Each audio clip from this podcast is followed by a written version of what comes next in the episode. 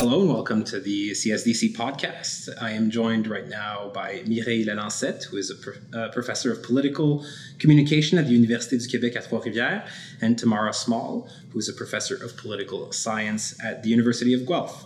And they are here at CPSA in Toronto to present their paper on uh, the memes, political memes of Justin Trudeau. So thanks for joining me on the CSDC podcast. Uh, so my first question is more of a general question.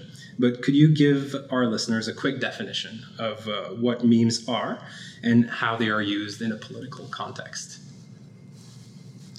Memes are bits of digital content, uh, content that is that are uh, spread in, in various iteration and go on um, to be like cultural artifacts afterwards. They, they can be shared uh, via Twitter, Facebook uh, other platforms like that, Instagram, and they can also be found in specific websites like memegenerator.net or other websites or platforms on the web. And is there anything specific about how political memes are used, or what what qualifies political memes? Well, memes can be in all kinds of genres. So you we, you see them a lot in popular culture, you see them in celebrity culture, you see them in sports, and so we're just really interested in thinking about how.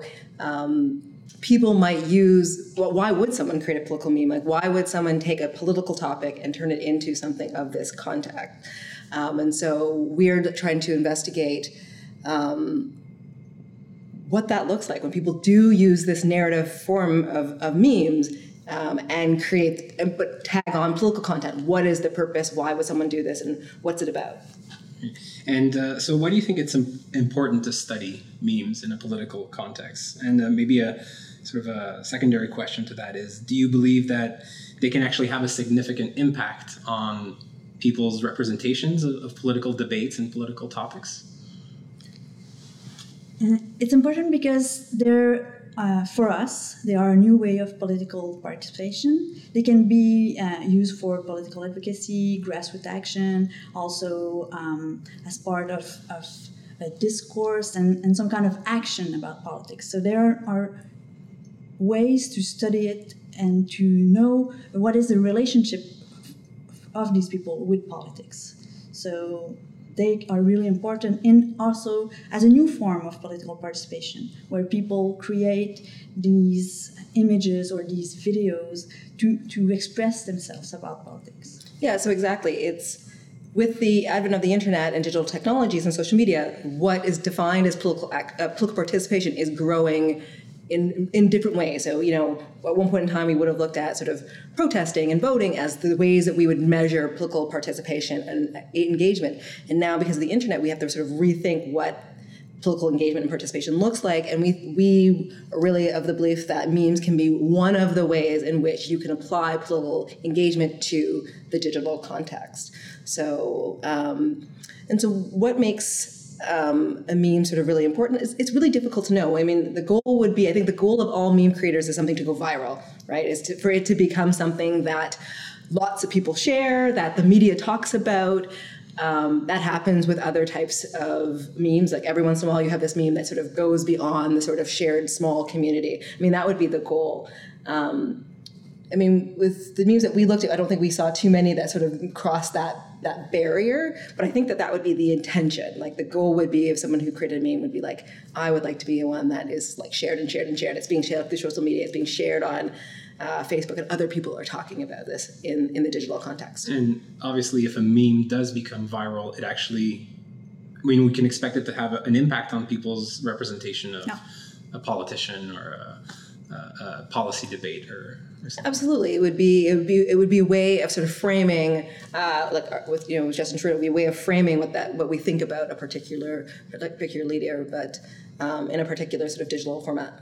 Yeah. So it says two things about politics. It says a thing about the people who created them, like what are they thinking or saying or wanting politician or politics to be, and it, it's also as the, the possibility to affect uh, what, when people share them, to also create conversation uh, on internet, on, on Facebook, on other platforms about what politicians should do or sh- should say or sh- should think or should be. So it has like a dual um, impact.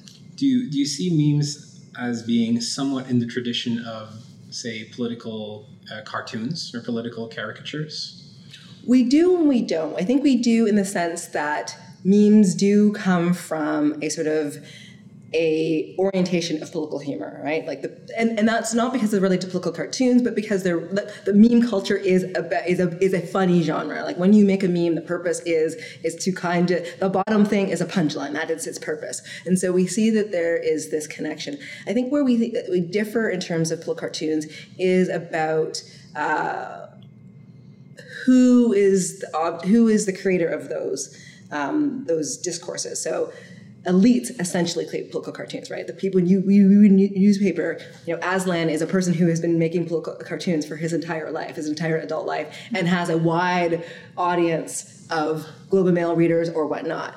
A meme creator, um, we hypothesize, is just like a regular person who this is their way, who probably is a person who thinks that political humor is funny, um, who also is probably just a sort of a humorous person and thinks memes are funny, and is therefore doing this as part of their own. So this is it's quite different than a. It's a very it is a in some ways uh, it's a little bit more democratized form of political humor because it's not about elites it's not about um, these sort of big institutions creating the political humor. It's about any of us can do it. If you're sort of funny and you have the time and you want to do this, then it can be anyone that can create that. So I think we do see the connection between political memes uh, and political cartoons, but we do think that there's something really unique going on there that is related to citizens and their participation in politics. Yeah, but there's a similarity in the uh, consumption the, the memes and the caricatures or the political cartoons because people like them, people share them,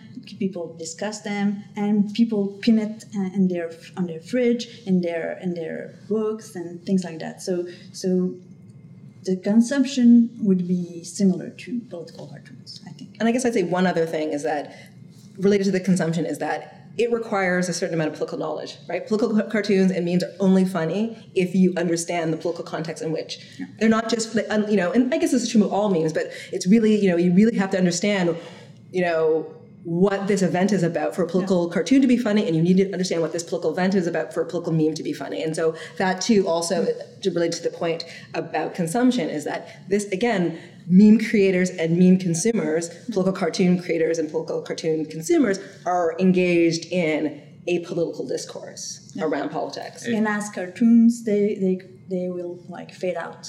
They will, one will not be relevant at some point of time. They have a short lifespan. Short lifespan. And because uh, it seems that and when we're talking about memes that use what you call stock image stock, uh, image, yeah. uh, stock meme images mm-hmm. uh, then there's an extra even an extra added layer of meaning so if to, in order to fully understand the joke or to fully understand the meaning of the meme you not only have to be versed in the news cycle and what's happening in, in politics right now but you also have to be versed well versed in, uh, in digital culture yeah, and so when we were doing our research, I mean, there's times that you would have to actually, we'd have to actually, like, we would know from the image that this was a stock character, but we would be like, well, I don't know why this is funny. And then you would read this sort of thing. You're like, oh, this is from Jumanji. This is Robin Williams. Oh, okay, that makes, I understand now what it is that they're trying to get at. So yeah. if you don't understand the politics and the meme especially the stock images, if you don't understand sort of the history of memes or that particular meme, or it really some, yeah, fact checking. Mm, it really has it really lacks it really lacks context. So meme so again, and this is why we think that people who make memes are not. Um, that this is not a throwaway activity, right? Because the decision to, so first of all, you would decide you're going to make this, but you seem to have to be aware of a number of you seem to have, have a number, knowledge in a couple of places. Plus, then you have to come up with something that's funny or, or, or yeah. You know, which is really interesting too. And so there's a bunch of things that go in. So, I mean, I suspect that this is probably something that takes somebody in the hour hour and a half range. This is not a this is not liking something on Facebook. This is not like retweeting where you're just like, well, that's interesting, I'll retweet this. This is something that people there's some sort of time investment. And we I mean, we are unable to sort of study this in our paper, but I think that Mireille and I both are really sort of interested in thinking about who these people are and why they would do this and sort of the time and sort of thought process that goes into doing this and i think that there's and so we do again back to the point that was made earlier is that we think that this is more than just that this is political action that this is a political way of someone expressing who they, what they are, what they're feeling about in this political political world. Were you able in your uh, study to draw a profile of the typical meme uh, producer, the meme? Uh... This would be like fantastic, but it's difficult to know uh, who creates them. Are they are they geek, political activists, or are uh, people are specific parties? We, we don't know because it's it's part of the the, the genre and it's part of the, the beauty of, of memes because it's created on the internet and it's it grows from there and one meme can change and it's it's the iteration of, of the message that uh, sometimes uh, you have the, the same image and a different message. So it's it's it's part of the the meme creation thing. And i don't think people uh, who wants to be uh, known in the public sphere uh, creates meme. They, they do something else. They, they do like Twitter bashing with their own account and other things. But meme creators want to be like want to be want the message to be at the forefront. Yeah, and I mean, the research from this paper talks mainly about the main way that people are participating is about criticism, right? So they may or may not want to, you know, put their put their name to this, where they're because they're essentially saying that a leader is stupid, dumb, arrogant, uh, foolish, or praising them.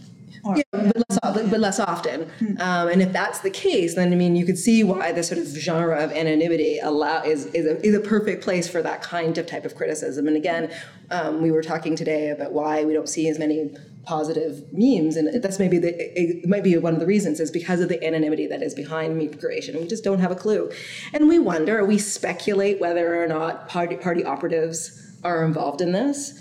Um, it's not inconceivable that this is the case. Um, but yeah, I'm not sure we'll I'm not sure we'll be able to figure out in this next little while.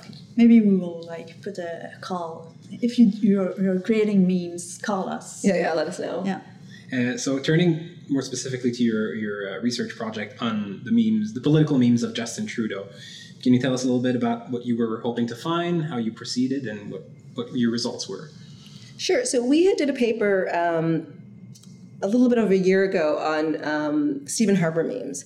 And we had come up with a number of conclusions about Stephen Harper memes, which were that the main purpose was denunciation or being critical, that politics, not personality, mattered, that, um, as we said, that meme creators seem to be really steeped in um, political knowledge, and that this sort of connection between the meme culture and stock characters was evident. And so we wanted to, and then we had hypothesized at the end of that paper that we had seen a few memes that seemed positive about Justin Trudeau, and we had just sort of wondered that perhaps maybe we would see something different.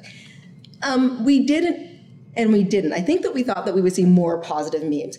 It turned out that um, negative memes or denunciation memes were remained the main the main purpose. So regardless of Stephen Harper or Justin Trudeau, that was the main purpose. Although we did see like thirty percent. Yeah, a handful memes. more um, positive memes that didn't exist for for Stephen Harper. I think that, so that was interesting. But I think the thing that was maybe more interesting to us was the, fa- the fact that we found that meme creators of Justin Trudeau were way more focused on his personality. Because we assumed for some reason that people would want to go for sort of cheap, lowbrow humor of Stephen Harper.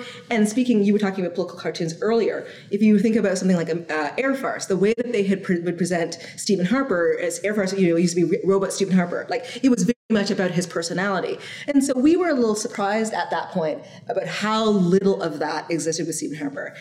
Well, with Justin Trudeau, it's good 40% of the, of the memes were uh, mainly about his personality, talking about, you know, and they were not, um, they were not shy in the criticisms of his personality. Like, I mean, they say dumb, they say foolish, they say idiot. Like, they're very clear about sort of the way that they want to, uh, the way that they see him. And so I think that those two conclusions, um, so one that sort of was similar, but one that was really quite different was sort of interesting. I don't know.